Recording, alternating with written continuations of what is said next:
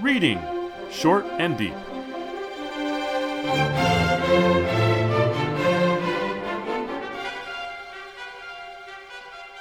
Hi, I'm Jesse.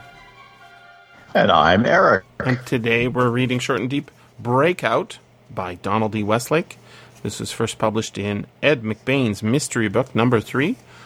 I can't believe that we have only done three other Westlakes on this podcast. I just thought it was impossible. Um, but we have. We've done uh, Or Give Me Death, a short story. We did Travelers Far and We, another short story. And we just had Nackles, another short story. But now we're doing something that might not be a short story. When I, I got this magazine, the scan of it, I was very excited because it had both.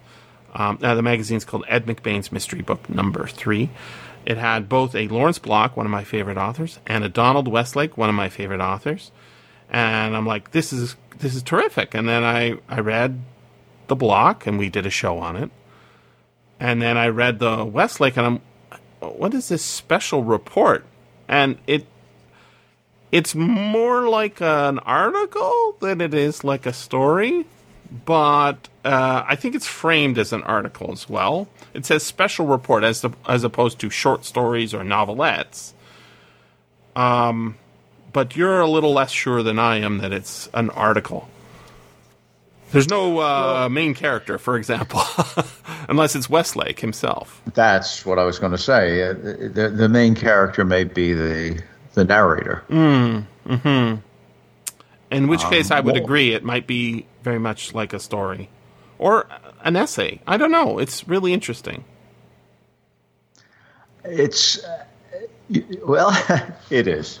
Um, so it's originally published in 1961. When it is republished, um, it comes out as an, an episode of Vice and it's called The Hows and Whys of Prison Escape, mm-hmm. um, the true crime issue of Vice from 2014. Wow. So somebody remembered it or retrieved it somehow mm-hmm. and is packaging it in our current era as if it were the truth. But in fact, um, you know, all of the words in pretty much every nonfiction piece that I've ever written are in the dictionary. Mm-hmm. So the fact that what we're reading here today is composed of pieces which one might think of as true doesn't necessarily mean that what we're reading here is factual. I'd, I'd, go so far as to say at least we ought to think of this as a philosophical essay. Holy yes. Shading over to what one considered to be, you know, those contes philosophiques, the philosophical tales um, that we get from, say, Voltaire. Now, when when we read those in science fiction, you know, you may have something like. Uh, Micromegas, where this guy comes from Jupiter and is huge and comes down to Earth and he sees things and has his own unusual perspective, which is significant for us. Um, that's clearly fantastic in that we don't get people from, from Jupiter. This piece um, uses elements, word blocks, uh, historical references of things that, that did exist more or less. Mm-hmm. Um, but I still think there's some other axe to grind here. Yep. Uh, I, I, I kind of think of like this is this is almost like sitting down at a table with a guy who just did a ton of research, and he tells you a story about all the things that he's he studied, and he has a philosophical position based on on what he's seen, and he's reflecting upon it uh, on his own life and how he will proceed with his own life.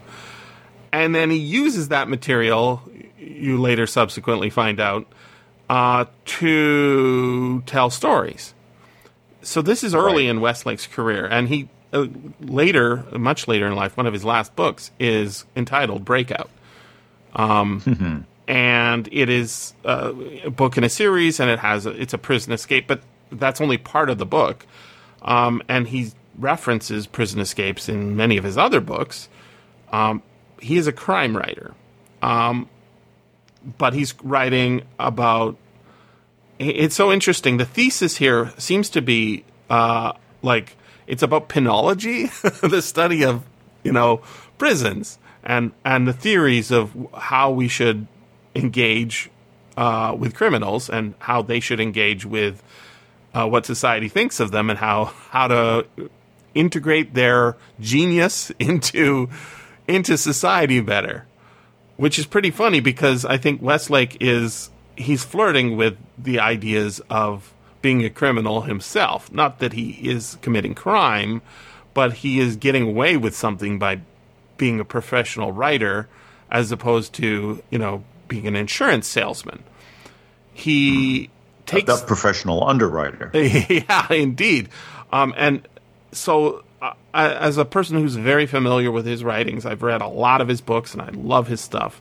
Um, I see a lot of interesting things going on here that are not about the the particular histories of some particular prison escapees, which is what it seems that at first blush this article is about or story is about. Right.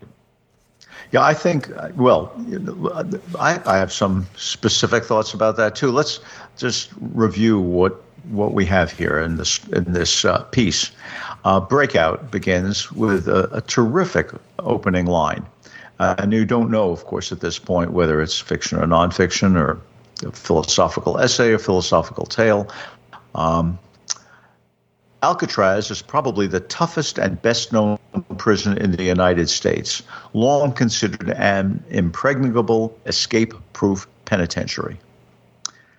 Now, that's a ter- I think that's a terrific opening sentence. Yep. Um, it tells us that we are going to be uh, worrying about uh, you know, it begins with A. A is for Alcatraz. Mm-hmm. Uh, we're going to we're going to think of clearly the anticipation of escapes, right? Considered an impregnable escape proof penitentiary means that, well, of course, someone must have been able to escape it. And that's the, escapes are what we're going to have here, especially since the the title of the piece as first published was Breakout. Mm-hmm. So, in addition to that, he's telling us that Alcatraz is the best known prison in the United States. And that is, in fact, not necessarily true. Um, it, it may be now, but in 1961, it may not have been true uh, because uh, the whole publishing industry and the media, the center of the media world, was much more New York centric than California centric way back then. And Sing Sing, because of its unusual name mm-hmm. um, and its proximity to New York, may well have been the most famous prison uh, in the in the United States. Uh, notice I use the word prison. The word penitentiary, which I'm sure Westlake understood, is really an American uh, invention. It it it's different from prison, which comes from a word meaning to hold. Mm-hmm. Um, uh, and it's different from jail. Mm-hmm. It means a place where one can think on one's errors. Do penitence. Ref- exactly. Right. So this notion, as you to use your term, uh, Jesse, this notion that penology ought to be aimed toward penitence. Um, that's really fascinating. The story has, or the piece, I should say, gives us one example after another of breakouts. But we, the assertion occurs repeatedly that everyone challenged by the assertion you cannot break out will turn his imagination toward breaking out. Mm-hmm. I think that's a questionable assertion, but it never gets questioned in this piece. No. We're also told that if we could, in fact, challenge people to think of ways to engage in society, to borrow again from you, Jesse, perhaps by being an author, you know, who can pick their pockets, mm-hmm. right? Um, if we could challenge people to think of ways to function in society instead of challenging them ways to escape back, you know, out of prison, back in, you know, into society, they might, in fact, do much better. So after a series of uh, mini stories about important breakouts, important escapes. Um, the penultimate story um, is um, one that goes back historically to show us this tremendous, tremendous uh, possibility of um, someone who escapes repeatedly. And then the ultimate has to do with another prison, Chino State in California, um, which is, we would say in, in modern terms, much like Norway's penal system. You know, it's it's real easy. You could just mm-hmm. walk away if you wanted to. And what happens is, we're told in this piece, without being challenged to leave, people stay. And they, they learn skills in, in prison, and then they go out and go back into society. And then there's a kicker at the end. Um, so there are, bo- uh, which I'll get to in a moment. So we've bookended this between mm-hmm. two California prisons one which is tough, isolated, shrouded in fog. Nobody can get out. Alcatraz, mm-hmm. um, which I've visited, by the way. Interesting place. Um, and the other, set on the land, you could just walk away. Chino. Okay. In between, what do we get? First, we get uh, the story of Theodore Cole, Ted Cole, mm-hmm. um, who escaped uh, from an Oklahoma prison. And we get the story of his escapes. Um, the thing is that uh, if you look up Ted Cole, who's a real, a real person, mm-hmm. um, it turns out that, uh, who did escape from Alcatraz, it turns out that he escaped with another uh, inmate mm-hmm. named Roe. So Cole and Roe both escaped. Neither were ever found, and they are presumed to have drowned. Mm-hmm. The method of escape, having gotten through a wall and out onto the beach and so on, that that uh, Westlake reports is accurate. But then Westlake tells us that his friends found him in the boat. They right. brought him ashore. And you know, and the only way Westlake could know that if this were historical is if Cole eventually, you know, had memoirs or was interviewed or whatever. Mm-hmm. But the reality is, Cole didn't escape alone, and he never seems to have been found. And so um, this is a problem because this looks like Westlake is consciously turning fact into fiction, which is what one does with historical romance. Mm-hmm. And you have to ask, why does he do this? Um, it's also strange that he begins with this because one of his theses is that people who escape from prison are caught again and again because they put so much effort into thinking about how to escape, but almost no effort into thinking about how to stay out. Mm-hmm. And he, he hits that, he, he plucks that string repeatedly. But the very first example he gives is somebody who never went back. And it's, it's interesting that he allows himself to do it. Then he gives us some others. He gives us the story of a man who breaks out of one prison so that he could go to a, the other prison where his wife is incarcerated to get her out because she has this terrible fear of dying in prison as she has TB, and he gets her out. And uh, in fact, gets her to be able to die a free woman, or to say an unconfined woman.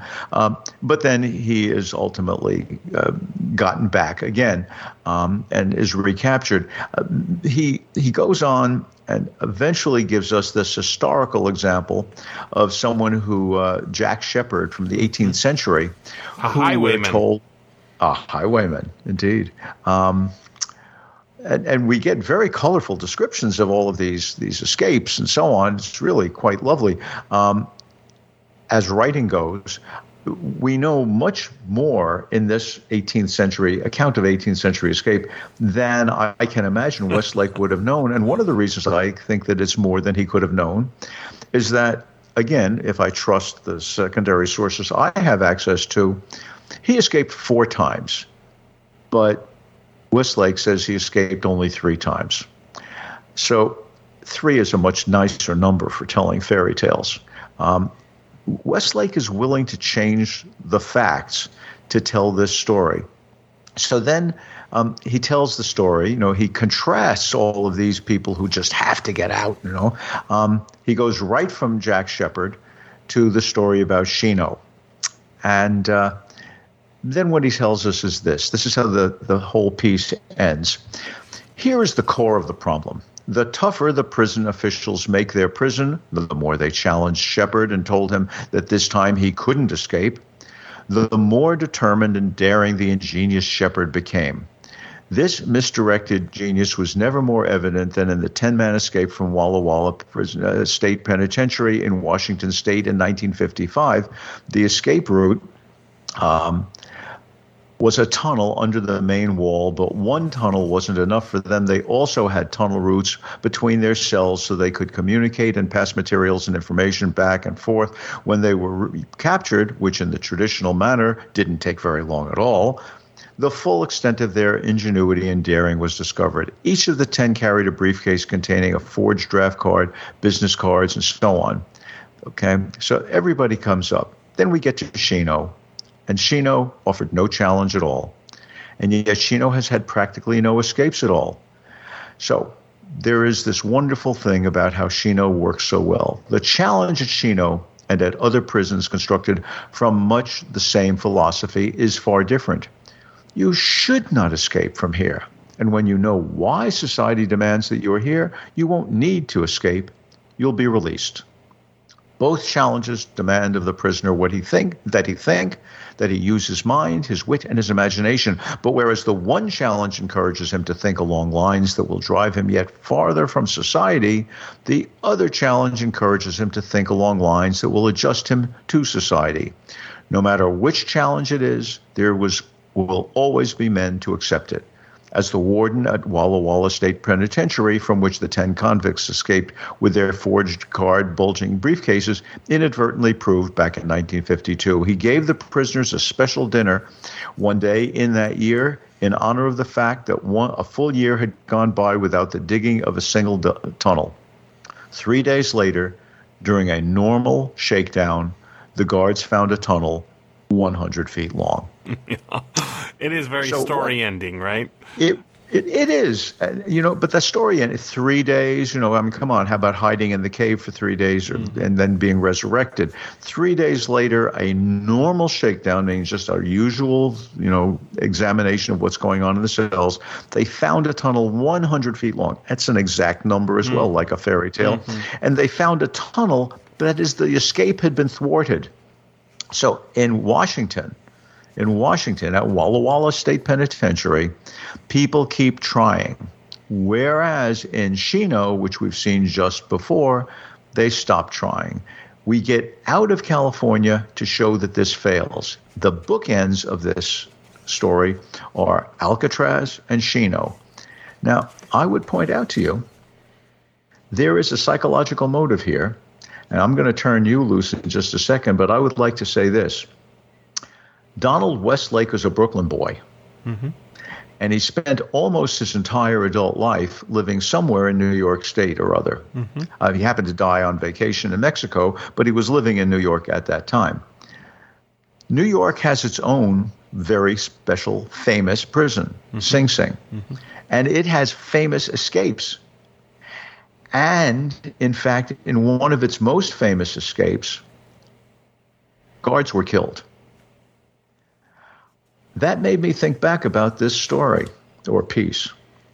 In all of the escapes that we have in this piece, no one is ever hurt. There's no violence.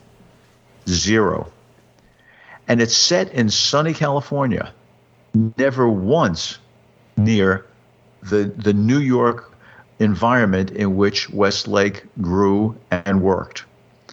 It seems to me that this is a fairy tale about the relationship between people and society.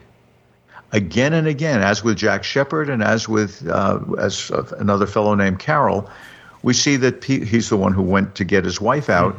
We see the, the true grit and talent of these imprisoned people who, for whatever reason, were imprisoned.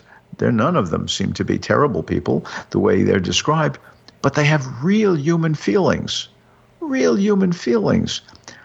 I think that Breakout is a story about how society should cherish its criminals Yeah. and see them in a much sunnier light. It looks like it looks like a, uh, an essay. It looks like uh, a book report on famous breakouts. Mm-hmm. But when you look at what's structured, what's in there, and all that's left out, Right. I think it's something else entirely.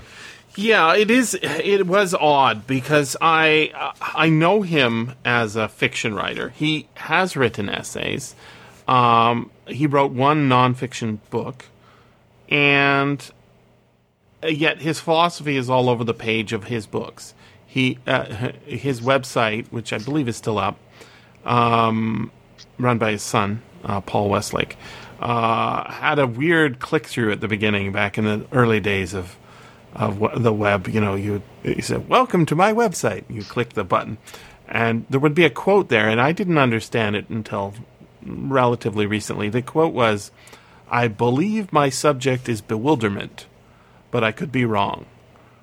I'm like, what does that mean? um, I believe that is he think like some interviewer must have asked him, "What do you write about, Mister Westlake?" and the thing is, is reading Westlake, you know, he's classified as a crime writer, I guess, but that's a very bad description of the what he writes. He doesn't write mysteries. He has written mysteries, but he doesn't write mysteries. And he doesn't really write about crime either. It's just there's crimes happening in the stories. He's more like a philosophical writer who uses crime or sometimes science fiction or fantasy to express ideas about how to live in the world. And I believe that's exactly what's going on here. He is empathizing with these like it's like he did a book report, right? He read all these historical things and then he says, "How do I think about this?" And so he has like throughout this the, these incidents, he has a number of like philosophical sides and here's one. This is on page 73 of this special report.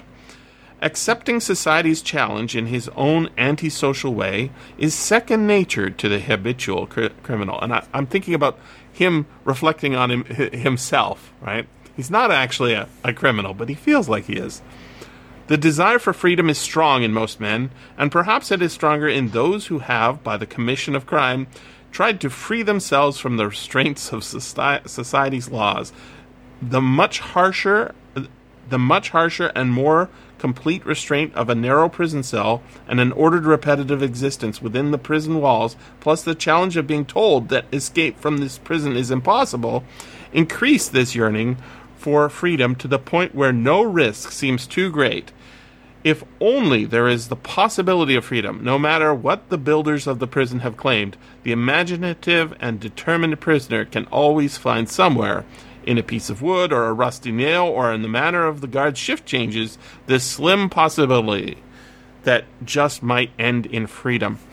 And he goes on to tell the, I think, the most interesting anecdote in uh, this many interesting ane- anecdote uh, of history story of talking about this one guy who has to escape from a prison using you know a, a rusty nail and he's sick and he's chained and he's and he climbs up uh, you know he digs uh, using a broken link he breaks through a an old sealed uh, fireplace and then he climbs up the chimney and he finds himself in another room behind a locked door. There's like six doors he goes through and he spends hours and hours and as he keeps going through these impossible places he ends up uh, realizing, oh, I there's a fi- there's a final drop. I I'll break my leg and then I'll be st- back in prison. So he goes back down all the way through all these passages to get his final tool, which is his blanket from his bed. And he climbs back up and he goes through all these doors and then he tears the blanket into shreds and makes a ladder to climb down. And then he goes home to visit with his, with his mom and get drunk. and the point of that story is it's it's all long and drawn out because he's using whatever scraps he has to create an escape. And I feel like that's how Westlake writes too. He takes all these little scraps of ideas and thoughts and what ifs and puts them all together into a story that he somehow manages to pull off. And it's the greatest crime ever. You get paid for telling lies. Wow, amazing. And uh, it's funny that he's projecting this onto, you know, historical figures, but I also think he's got a point. I think that there is something to this idea, and that's why the penology in in Norway or whatever, and in Chino, uh, is is a different. It, it sort of frustrates the idea of all these. Remember these movies like The Great Escape and uh, Escape from Alcatraz, right, where you see Clint Eastwood reenacting one of these crimes, right? Or um, there's a the Birdman of Alcatraz. There's so many prison escape movies, and sometimes they're heroes because they're they're the allies escaping from a Nazi prison, right? So we Mm-hmm. have these sympathies with with people who are locked up, and is yearning for freedom. And in fact, it is the escape that is the good thing, not the getting back into society. Because at the end of what I think a lot of people think is one of the greatest movies of the 20th century, at the end of The Great Escape, most of the escapees don't actually get away, right? They they get out, but they don't actually get get home to England and rejoin the war. And that idea of of it is the ingenuity of man inside of the limitations um, is something to be delighted by. Is not normally what people think of when they think of prison, right? So there's a 1941 book by Erich Fromm, um, very powerful book, uh, I think, in terms of its insights, called Escape from Freedom. Escape from Freedom. And his argument, this is published in 41. This is, you know, before the U.S. goes to war. Um, this is a book that argues that he sees in general, and certainly in the 20th century, that people really can't handle freedom. That people would rather have other decisions made for them. That people would rather that there be a God the Father who hmm. tells them what to do. That the rise of fascism um, is an appeal to people who want to escape from freedom. They hmm. don't want full responsibility. They would like someone to say, here are the two or three health plans that we Right. approve. Pick one of those. Mm-hmm. Not go out and learn everything about this and do it on your own. Freedom is, in fact, scary Yes. and and and he argues that at that same period, conformism, um, which was the name that we gave it in the 50s in the United States, was equally an attempt to escape from freedom. What Westlake is doing here is making the hero of the anti-hero. The hard-boiled detective is heroic even though the hard-boiled detective or perhaps because he violates the law himself. When he when he punches the a confession out of uh, a suspect he's breaking the law. He is escaping freedom in order to maintain our freedom. The the, the western hero um, who settles the hash of the bad guys to save the good guys but then gets out of town he's our hero although he is a lawbreaker and what we have at the end of this story, three days later, you know, the newly risen, three days later during a normal shakedown, guards found a tunnel 100 feet long. The, the anti heroes were trying to get out again, but ultimately, we don't want to escape from freedom. We want to know that the prisoners, the prisons can keep the bad guys locked up. And Donald Westlake can make his living as a creative writer by writing something that comes close enough to the expectations of society that someone will pay him for it. and the way he tells these stories, these are not just dry recitations of fact. They, they are plotted stories. This is this. Uh, this is uh, from page seventy-five again. Uh, he he's setting us up, and we're like, oh, what's he going to do with that? It took him five months to get his plan completely worked out. Finally, shortly after dark, the night of July 27th, he drove up to the high outer wall of the prison in a second-hand car he had bought recently. This is when uh, Carol is breaking his wife out of her prison after He's breaking into prison after breaking out of his own prison. Um, on the 27th, he drove up to the high outer wall of the prison in a second-hand car he'd bought recently. In the car were a ladder, a hacksaw, a length of rope, a bar of naphtha soap, and a can of cayenne pepper. like, what's he gonna do with the soap? What's what's the cayenne pepper for? How is this gonna help? And of course, he, they pay off, which is worth makes it. I think absolutely. I, think I think it's wonderful that you have this story posted on the website because it's too long for us to have read today. But but reading those details hmm. really raises that the question: Is this is this a work of fiction, or is it a work of fact using the tools of fiction? Hmm. Or is it neither? Is it, in fact, a, a philosophical argument that masquerades as an historical report?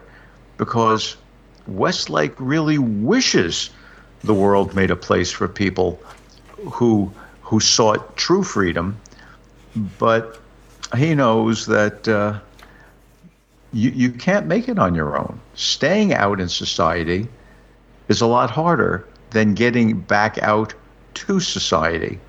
Uh, the outer world is a prison for all of us. We just don't tend to think of it that way.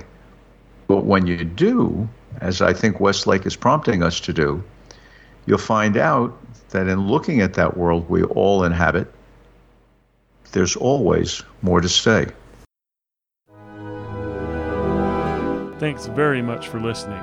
And remember, you can always freely access the materials discussed on these podcasts by going to sffaudio.com and clicking on the link for Reading Short and Deep.